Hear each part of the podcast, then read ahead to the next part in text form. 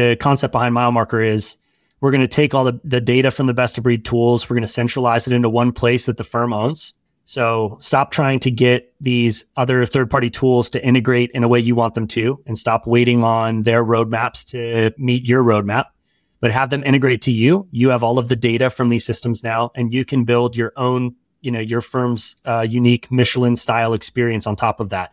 The one for advisors to create advice, the one for the operations team to execute advice, and you're creating a better experience all the way around.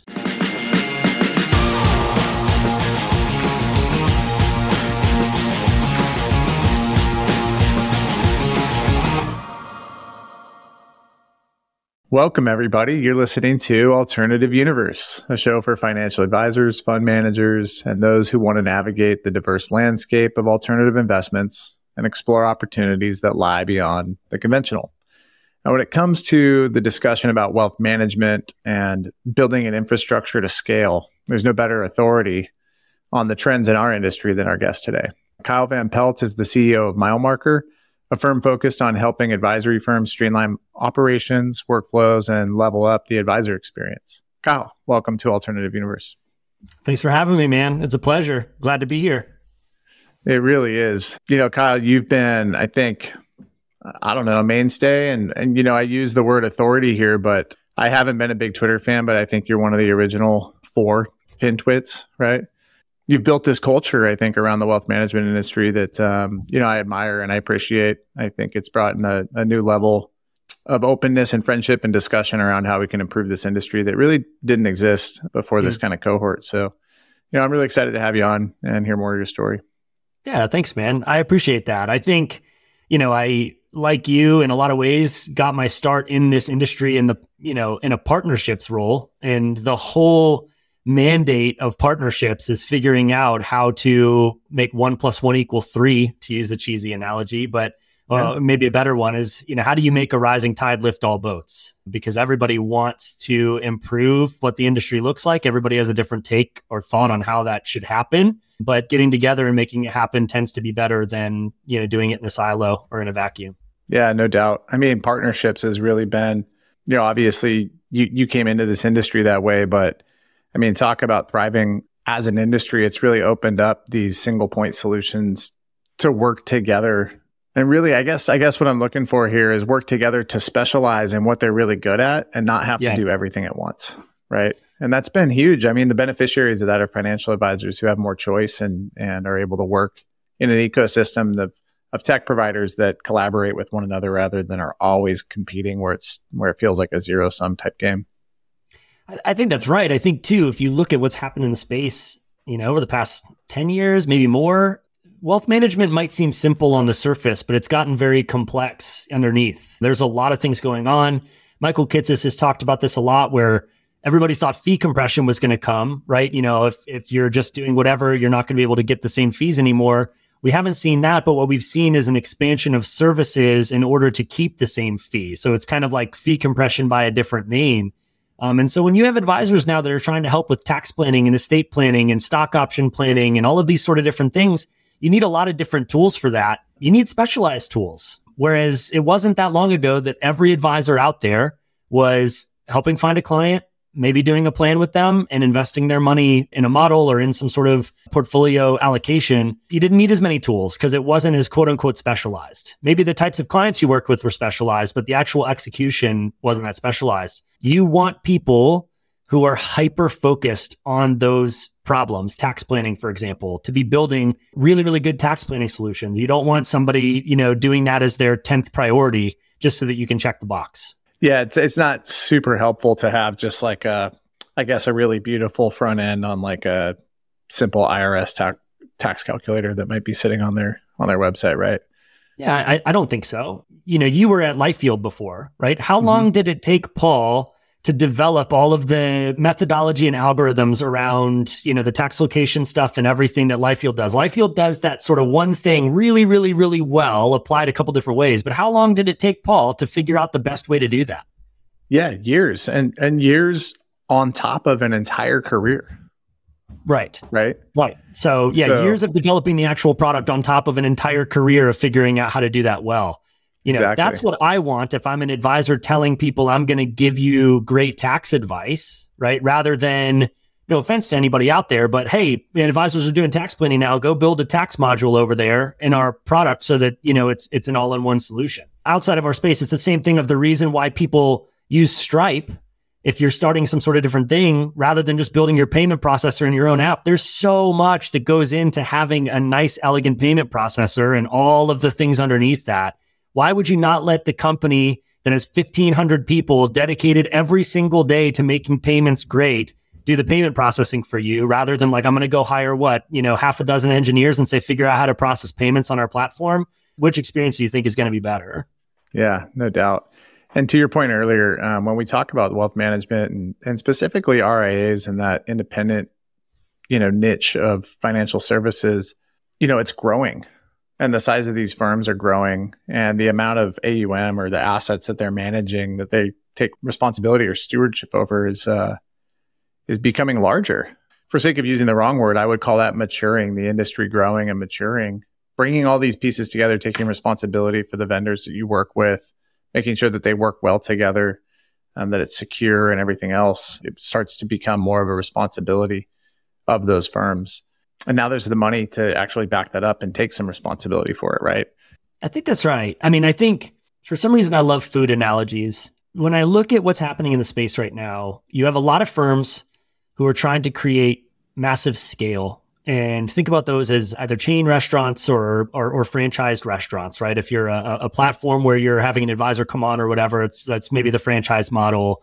If you're a wirehouse or a you know an enormous national firm, maybe that's like the the chain restaurant model or something like that. But if you're an independent RIA, you should really be trying to create maybe a you know a Michelin style restaurant experience for your clients or something. We are one location. You know, you come to our restaurant for the type of experience you're going to get with us, and you're not going to get that type of experience at you know uh, a Jersey Mike's or Jimmy John's. They might give you a, a great meal, but you know that's going to be the way that it is. And clients that are coming to independent RIAs now, I think, are looking for that type of specialized experience and service for for lack of a better term. You know what you're going to get if you go to a big national firm or something like that.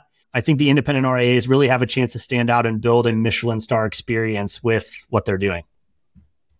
So let's let's continue on that thread. Um, yeah, tell us a little bit about how Milemarker works with firms to, you know, curate or create this Michelin style experience we are big believers in this concept of uh, what we call, you know, a synthesis platform, for lack of a better term. And, and the reason why is everything I just said. You should go to the best of breed solutions for the specific problems you're trying to solve. Best of breed for tax location, like a LifeYield, uh, or tax planning, like a Holistiplan. Go down the line, right? You should be you should be using the best tools that you can find.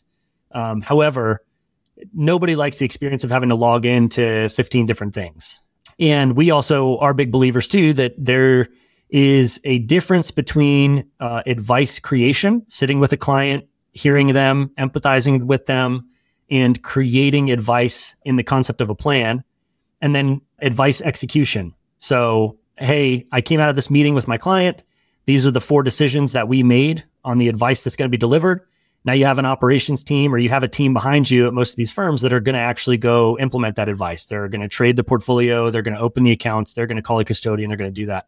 The tools that the operations team is going to be using should be different than the tools that the advisor and the client are using. But yet, all of the tools, whether they're best of breed or not, have been built with the idea in mind that the advisor is going to sit with the client, create all of the advice, and then go execute all of it themselves. And I think the concept behind Milemarker is we're going to take all the, the data from the best of breed tools. We're going to centralize it into one place that the firm owns. So stop trying to get these other third party tools to integrate in a way you want them to and stop waiting on their roadmaps to, you know, meet your roadmap, but have them integrate to you. You have all of the data from these systems now and you can build your own, you know, your firm's uh, unique Michelin style experience on top of that. The one for advisors to create advice the one for the operations team to execute advice, and you're creating a better experience all the way around. So no more needing seven tabs open when a client calls, not having to manage a bunch of different logins and dealing with all the headaches there. Uh, that's the the whole concept. Um, we think it's pretty innovative, and you know we like it. That's why we're doing it. But uh, that, yeah. yeah, that's the idea. Most definitely, man. And, and, you know, just to kind of put that in context, uh, you and I both played roles at various companies where we build out these partnerships where integrations between vendors is often a thing that comes up when you're sitting with a client. Man, I wish you could pass this data over here. And whether it's just data or help me move between the systems more easily or embed different components of your system in this other system. And when we think about it, when you're a young startup and you're just entering the space and you don't have a ton of clients that you're servicing, though, I mean, those are game changing. That's game changing advice. Building those integrations and helping you helping you be very relevant in the conversation. But as you grow, which as a financial advisor, if you're making the investment to to work with these newer vendors, you you hope that they grow. You want them to be yes. around. Well, as the vendor, all of a sudden I'm go from servicing 100 clients where 10 of them told me they needed this integration and I built it immediately. Yeah. Now I have a thousand. Now I need a hundred people to come and tell me they need that integration and none of them really agree on exactly what the integration should do. That's where I see Milemarker being game changing. Is like take control of that, right? Take control yes. of that, of your desire, what you want, the experience you want to provide. There's probably two or three things there that I think are underlying foundational concepts, which is for better for worse, enterprise value is tied to people using your platform, right? So most of these partners that you're working with derive their value from you logging into their system and actually utilizing it every single day. For some reason, this space has not adopted many of what the rest of the world would call like an API first startup, right? So Stripe, everybody knows about Stripe. They are an API first startup. You don't log into Stripe to process payments, right? They embed themselves in other things. It's not super prominent in this space for one reason or another. So everybody wants you to be in their platform. So then the integration strategy is how do I get this other company to integrate with us, not for us to integrate with them? Because we don't want advisors not coming into our system anymore because our value is over there.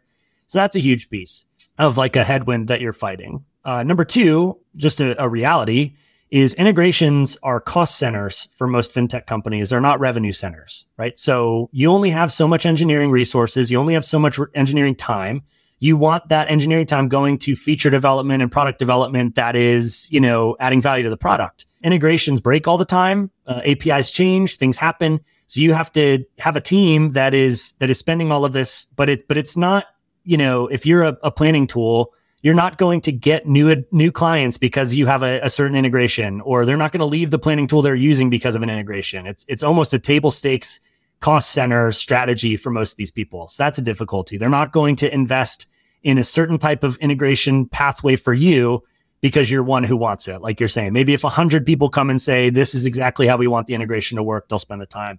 And then third as a whole is just advisors should be able to control their innovation timeline, right? You know, you shouldn't be sitting with your hands tied waiting for things to happen because, you know, for lack of a better term, and listen, uh, Milemarker is, is in the same boat of this. Our roadmaps are all uh, miles and miles long, right? So it might be on the roadmap, uh, but that roadmap might be might be a very long roadmap. And so for you, the advisor, um, that data is yours. No matter who the third party person is, they will send you that data if you have the infrastructure to receive it. And once you have that data, you can do whatever you want with it. And so I think those are just some of the big things that are happening. Is if you're waiting around for integration to happen, you're going to be waiting longer than you want to be.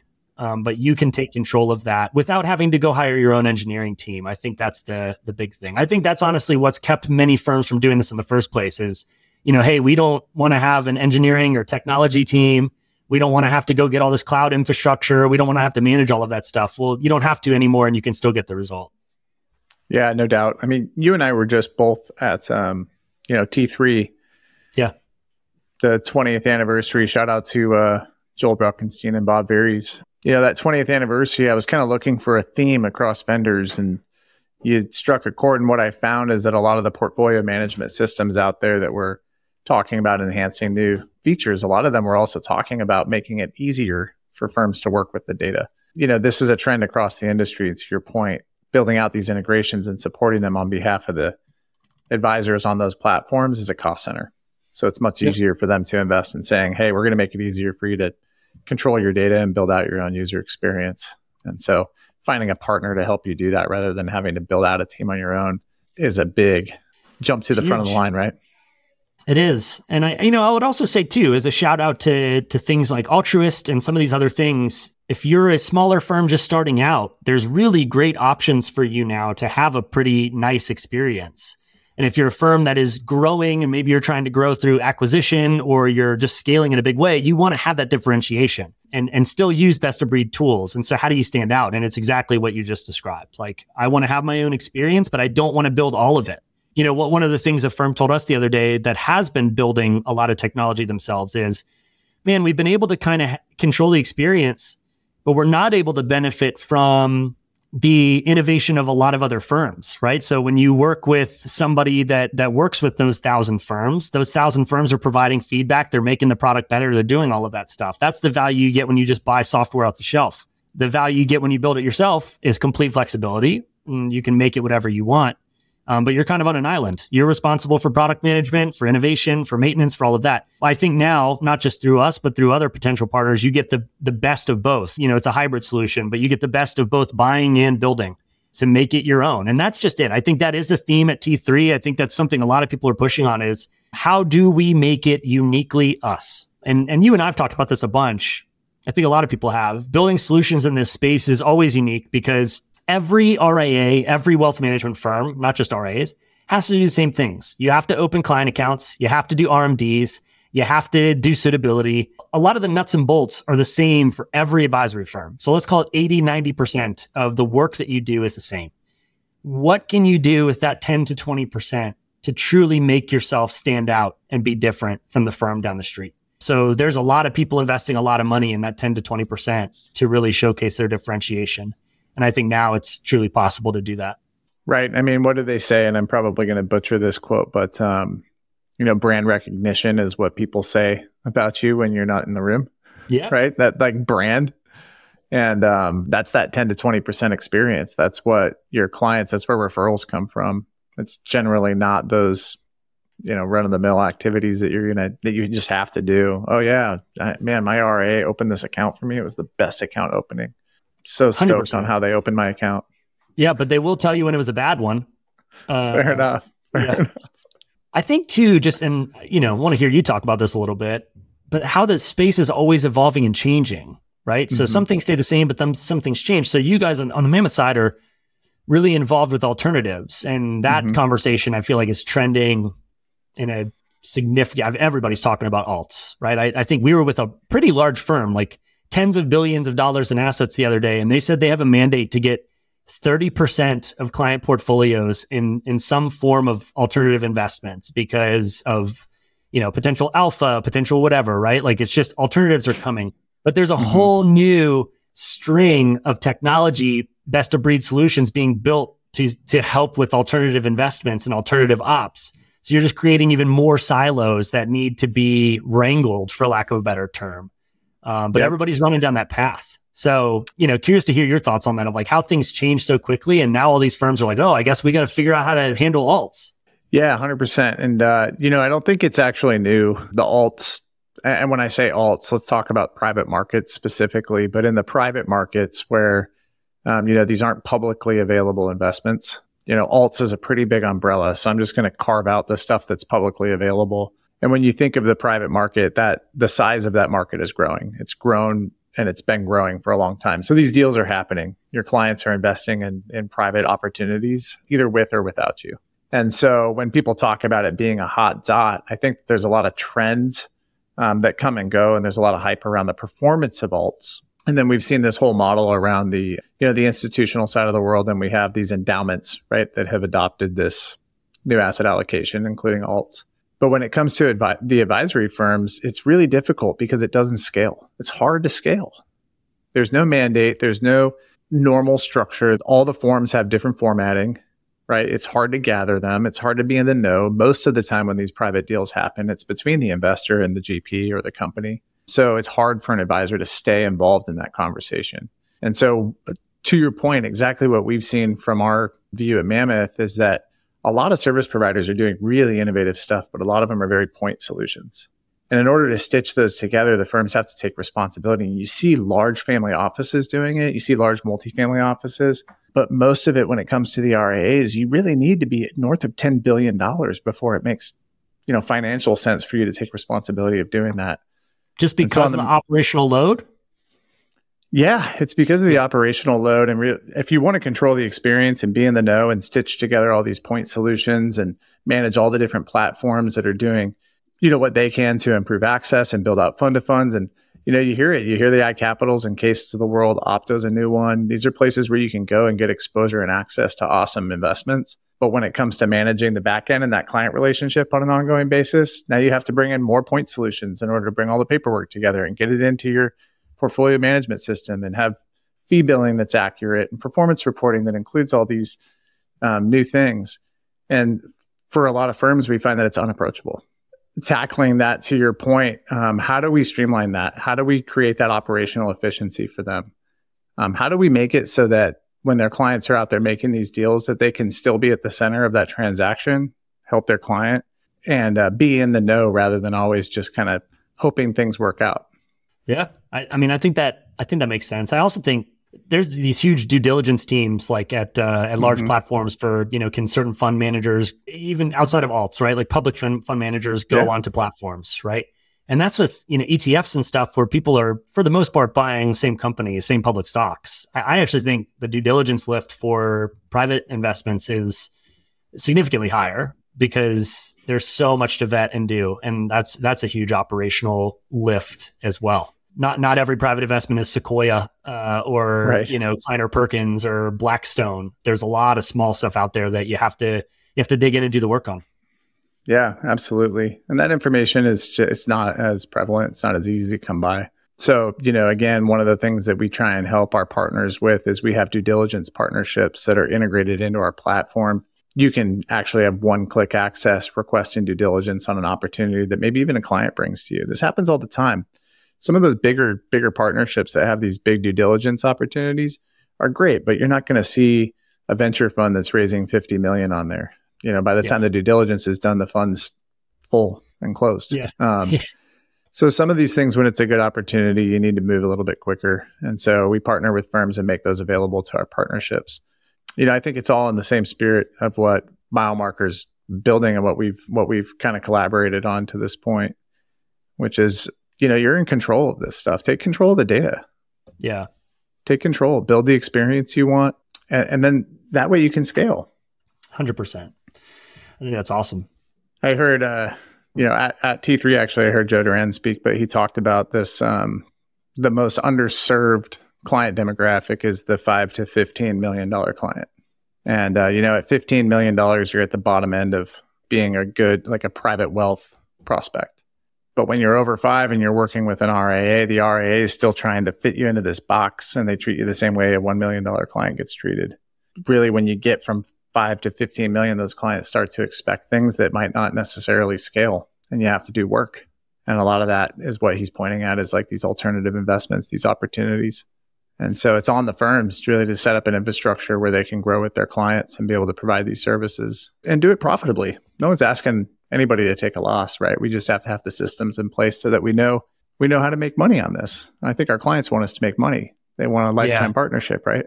100%. First of all, Joe Duran is an incredible speaker, super dynamic speaker. Um, love listening to that guy give talks. Second, I, I, you know, it's interesting. I had breakfast the other day with a, an advisor who was talking about it. You know, I don't think, I don't know if you heard Joe's talk or, or what the deal was, but the same thing of, you know, at their firm, anybody who's in that realm that you just talked about is the hardest to serve um, because even though they have lots of assets, I do think it really puts pressure on the profitability because of all of the expectations they have. That's an interesting space because the, the other thing too, though, is I actually think I don't know what the data is on this, so I could be completely wrong, but I think that's one of the fastest growing segments too because there's a lot of these people like baby boomers and stuff like selling businesses right now as they're going into retirement that was illiquid for a long time and all of a sudden they're you know they're falling in that realm of wealth and, and they are expecting certain things. And there's not a lot of firms out there to serve those people. It's an interesting problem to solve for a lot of RIAs. Cause again, if you're built, if you built your firm, no disrespect to any of these restaurants, but if you've built your firm to be an Applebee's, you know, or a Chili's or something like that, right? And you can't just all of a sudden start serving people who are looking for, you know, a high end experience. Uh, yeah, it's going to be really interesting to see how that unfolds. You know, another big another big topic that comes up quite often is this generational, as as you were just mentioning, you know, this wealth that's going to be handed down to the next generation. And I keep hearing over and over again these stats of uh, when the next generation inherits wealth, how like 90% of the time they leave their financial advisor. And I'm just, I have no idea what the number is. I'm just throwing that out. Sure. Yeah. I was talking to a friend of mine. He's our age. He's working with the financial advisor of his grandfather. And I asked him, how's that going? And he's like, I love it. I love it. He's helped me. He goes, he, he's not managing a ton of wealth for me, but he is helping me with a financial plan. He's helping me allocate my income in the appropriate buckets. And he gave me an idea of how much the advisor is managing for him. What his grandfather did is he had this financial advisor give all of his grandchildren the basis point price break that he had earned with his net worth. So my buddy's paying, you know, this discounted rate that he wouldn't qualify for because he doesn't have enough money. This advisor is not doing this out of like the kindness of their heart. Building a relationship with the next generation and the people who are going to inherit the wealth that he's managing for the grandfather. You look at it, it seems so simple, but it's genius. And my buddy's going to stick with that advisor. See, that's super interesting because the chances of me working with the advisor that my parents work with is a, about zero. And he's tried reaching out a couple of times to get to know me or anything like that, but just it's mm-hmm. There was no sort of value add around it, right? I guess, right. and that's that's where we're at. Is you know there's there's a lot of value out here. So I think the generational wealth transfer is a really interesting topic of discussion in our space too, because. Mm-hmm the timing on when all of it's going to happen, what that's going to look like, you know, all of that stuff is really interesting. And I just think maybe a bombastic statement, but generationally, I think like millennials and younger want such drastically different things than the, you know, than like our, the parents' generation above them did. I mean, mm-hmm. obviously you want, you know, a lot of the same core things, like you want housing and you want all of these sort of things, but like what they're looking for out of life is so different. And I don't know if the same advisor who served your parents is going to be able to, to serve that next generation in the same way. It's a, I don't know. It remains to be seen, but it's going to be very interesting to see how that unfolds.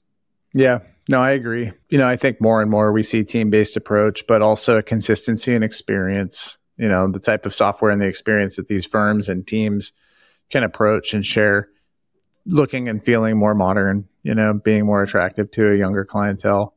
Yeah. Um, it, it is interesting how it's going to unfold. And I think it, either way, it's going to. yeah. Oh, yeah. right? I mean, either way, it's going to. I don't think we're going to run into a generation of you know young people who inherit a bunch of money and just go out and buy Ferraris and then like, you know, what if we no did savings. What if, what if everybody just, just like takes all of this generational wealth transfer and just consumes all? You just see everybody rolling around. Because, because you know, one thing I've found really interesting, just uh, on that note, I said that as a joke, but I heard Josh Brown say this the other day. It's like one of the hardest things he has to do as an advisor is he has all these clients who have been bashed over the head for 20, 30 years about how important it is to save. And he's like, they've got it, mm. right? They figured out you got to save some money. And he's like, and now none of them know how to spend it, right? They're mm. all, they're all so anxious and filled and riddled with panic about if I spend that money, it's not, I'm, I'm going to outlive it or whatever. And uh, it's like, you can totally go spend some of this money. And so I, I think now you have younger people almost hearing this, like, Hey, you got to enjoy it a little bit while you're young too. Like, don't, don't save all of it for retirement you know, books like Die with Zero are really great about some of this stuff. And, you know, it will be interesting to see if people who receive these, these big wealth transfers, uh, if they consume a lot more of it and approach it differently rather than just storing it up for a rainy day. It's really good. I think it's also really important. I just, I read a quote earlier today and it was just like two simple lines. We spend time to make money and we spend money to make more time. Yeah. There you go. Like, it's this circular sickness that most of us find ourselves in where we you know we're using all this time to try and make money and then we're just using that money to spend it on someone to mow my lawn because i don't have time to mow my lawn right? Or or whatever all the services that you start to compile because you're too busy to do it. And um, sometimes it's good to take a step back and be like all right let's reprioritize here. What, um, what do you think happened that got us there? It didn't used mm, to hmm. be like that. Is it everybody's trying to chase some level of of wealth, you know, of some sort or do you think social media made us all, you know, see these lifestyles that we're all coveting and chasing after and you know, we're all having to work harder to try and get it? Do you think the standards went up at, at jobs to be able to keep decent jobs? You just have to work more. Like what what changed? Because I'll just say my parents lived what I would call a pretty darn quality life. Mm-hmm. Um, and they worked hard. Don't get me wrong, but it wasn't it wasn't like what you're describing. You know, right. they always had time to do yard projects and, you know, and spend time with me and be where we needed to go and all of that sort of stuff. So I don't know. What do you think changed? Yeah. I mean, I think that there are a lot of components to it. But if I had to put my finger on a few, I'd say access to information. We have so much more information than you know our parents' generation did at our age. And so, to your point, whether it's social media or, or anything, we have more access to information, and therefore, I feel like at least I know I am. I'm a lot harder on myself. I'm a lot more judgmental of myself. I'm always thinking about what I should be doing, and um, you know, a lot of that does come back to comparing ourselves to what we think it ought to be. I don't think that's the healthiest. You know, across society, I think we could all say that that's probably not the healthiest. And I, for one, I seek out opportunities to kind of bring me back to the present. And just like the quote I mentioned earlier, I think most of us that would consider ourselves entrepreneurial or small business owners, you know, we're trying to like put our money to work, you know, put your money to work so that you can, you know, take the time and, and relax. But I met a guy two years ago here on the South Shore of Boston, whose name happened to be Steve. He was about 20 years older than I am. He had live fast tattooed on his knuckles, and he was like this hot rod guy. He had been diagnosed with Parkinson's when he was in his early 40s. And he was always into like motorcycles and cars and stuff. And he was sharing with me how, like, you know, Parkinson's had slowly taken everything that he taken his ability to participate in the things he loved away from him. And he, we were at a car show and I saw him with this car And he told me how his son and him had built that car, and then his son drove the car to this car show, and he was standing around hanging out talking to people, but couldn't drive anymore.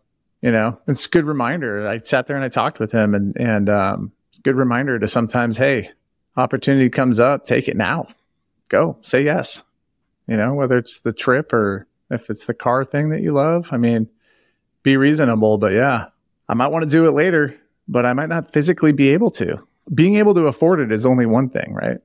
I will say that's one of the interesting blessings about being in this space. I've talked to so many financial planners who have shared stories of clients who saved and saved and saved and saved. And then, you know, like the day they retired, some catastrophic thing happened, right? You know, mm-hmm. whether it's somebody got cancer and, you know, they had three months to live after and, you know, they didn't get to enjoy it or mm. they never took that trip and then they, their health wouldn't allow them to or whatever. Like you don't hear that if you work in different industries. So one nice blessing is like, I've heard these stories from financial advisors where it's like, you got to be smart you got to take care of the future, but also, yeah, you gotta you gotta say yes along the way because um, yeah. you're not guaranteed anything. Like it's not like uh, retirement age is some magical. Oh, okay, you made it. Now everything's going to be available for you. Yeah, that, exactly. And and you know, on a less extreme example, you know, I think most of the people in our audience are leaders in general. You know, whether it's a leader within their firm or a leader in their community or in their industry, and it, it really does flow down you know, and I think it's our responsibility to model that for the people that are listening to this podcast or the people on our teams or whatever. Like we have to take the time, you know, and I know you and I both have families and we we cherish our our children and our spouses and you know, it doesn't need to be the big the big car or whatever. It can also just yeah. be like, hey, what I'm going to take time to like play catch with my child. Yes. Or you know, coach the team or whatever and I'm going to make that time because that is just and equally as valuable as the maybe the money I'm going to earn at work or whatever the alternative is and really looking at it as currency. I and it that. needs to be modeled by our leadership, you know. So I appreciate way, that was, you, Kyle. You always remind me of that. I, I, appreciate that. I, I try hard, and I think it's because of our industry. So I was getting ready to say, man, how did how did we go from a conversation talking about wealth management and technology and stuff to this sort of philosophical life stuff? But you know, it, I, I realized like a lot of these things that we're talking about, I learned because of financial advisors, you know, who mm-hmm. I've talked to. So yes, there's technology challenges and synthesis challenges and alternatives challenges, but you know, I've never forgotten this. Jim Bowen, who's the founder of First Trust, the asset management, he always starts every talk I've ever heard him give. He says, financial advice is a noble profession. Don't let anybody mm-hmm. tell you that it's not. And, and he says to the advisors in the room, you're noble people. You're helping people achieve their dreams and their goals. And, uh, a lot of these things, these philosophical things that we've talked about, they come from other places, but I've really learned uh, to think about them and frame them because of a lot of the advisors that I've had the pleasure of talking to over, uh, you know, over the past decade or so. Um, yep. So all of these things we're talking about are intertwined, and uh, I think it's cool. Yep. No, I think I think our industry is right there. We're at the intersection, yeah. and so if there's anybody that's um, having these conversations on a regular, and if you're sitting there struggling with your tech. makes it more difficult for you to actually have these conversations and remind our clients that hey, you should spend some of the things that you some of the money you've saved or take the time to enjoy your family. Hundred percent, man. Well, Kyle, man, I really appreciate you being on the show. We we burned up a good chunk of time here, and I'd love to, uh, if you have any takeaways that you want to leave with our audience before we sign off, you know, just about Milemarker, the industry in general. Yeah, uh, a couple big takeaways. I know we talked about it before, but that I would share is number one, if you're an RIA listening to this or you own your firm, whether it's with Milemarker or somebody else, you should absolutely own your data and you should be able to own and control your own roadmap and your innovation. Don't be always waiting on other people's timelines. I think that's a huge trend that we're seeing in the industry, and it's one that you should take advantage of.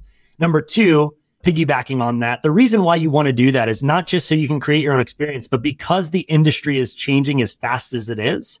Um, look at alternatives as an example. You want to be able to have infrastructure and platform to scale as fast as you want to scale, but also to be able to adapt to change as it comes into the fray here. So those are the two big ones. And then the last one is you yourself and your clients make sure that you're not always saving for a rainy day, um, but you're taking time to enjoy the finer things of life. Awesome. Thanks a ton, Kyle. And Absolutely. thank you, everybody. Yeah, thank you, everybody, for listening to this episode of Alternative Universe. This podcast is brought to you by Mammoth Technology and produced by Turncast. If you like the show, consider sharing it with a friend or a colleague. You can subscribe to future episodes in Apple Podcasts, Spotify, or wherever you're listening to this episode right now. For more information about Mammoth Technology and Alternative Universe, visit us at mammothtechnology.com.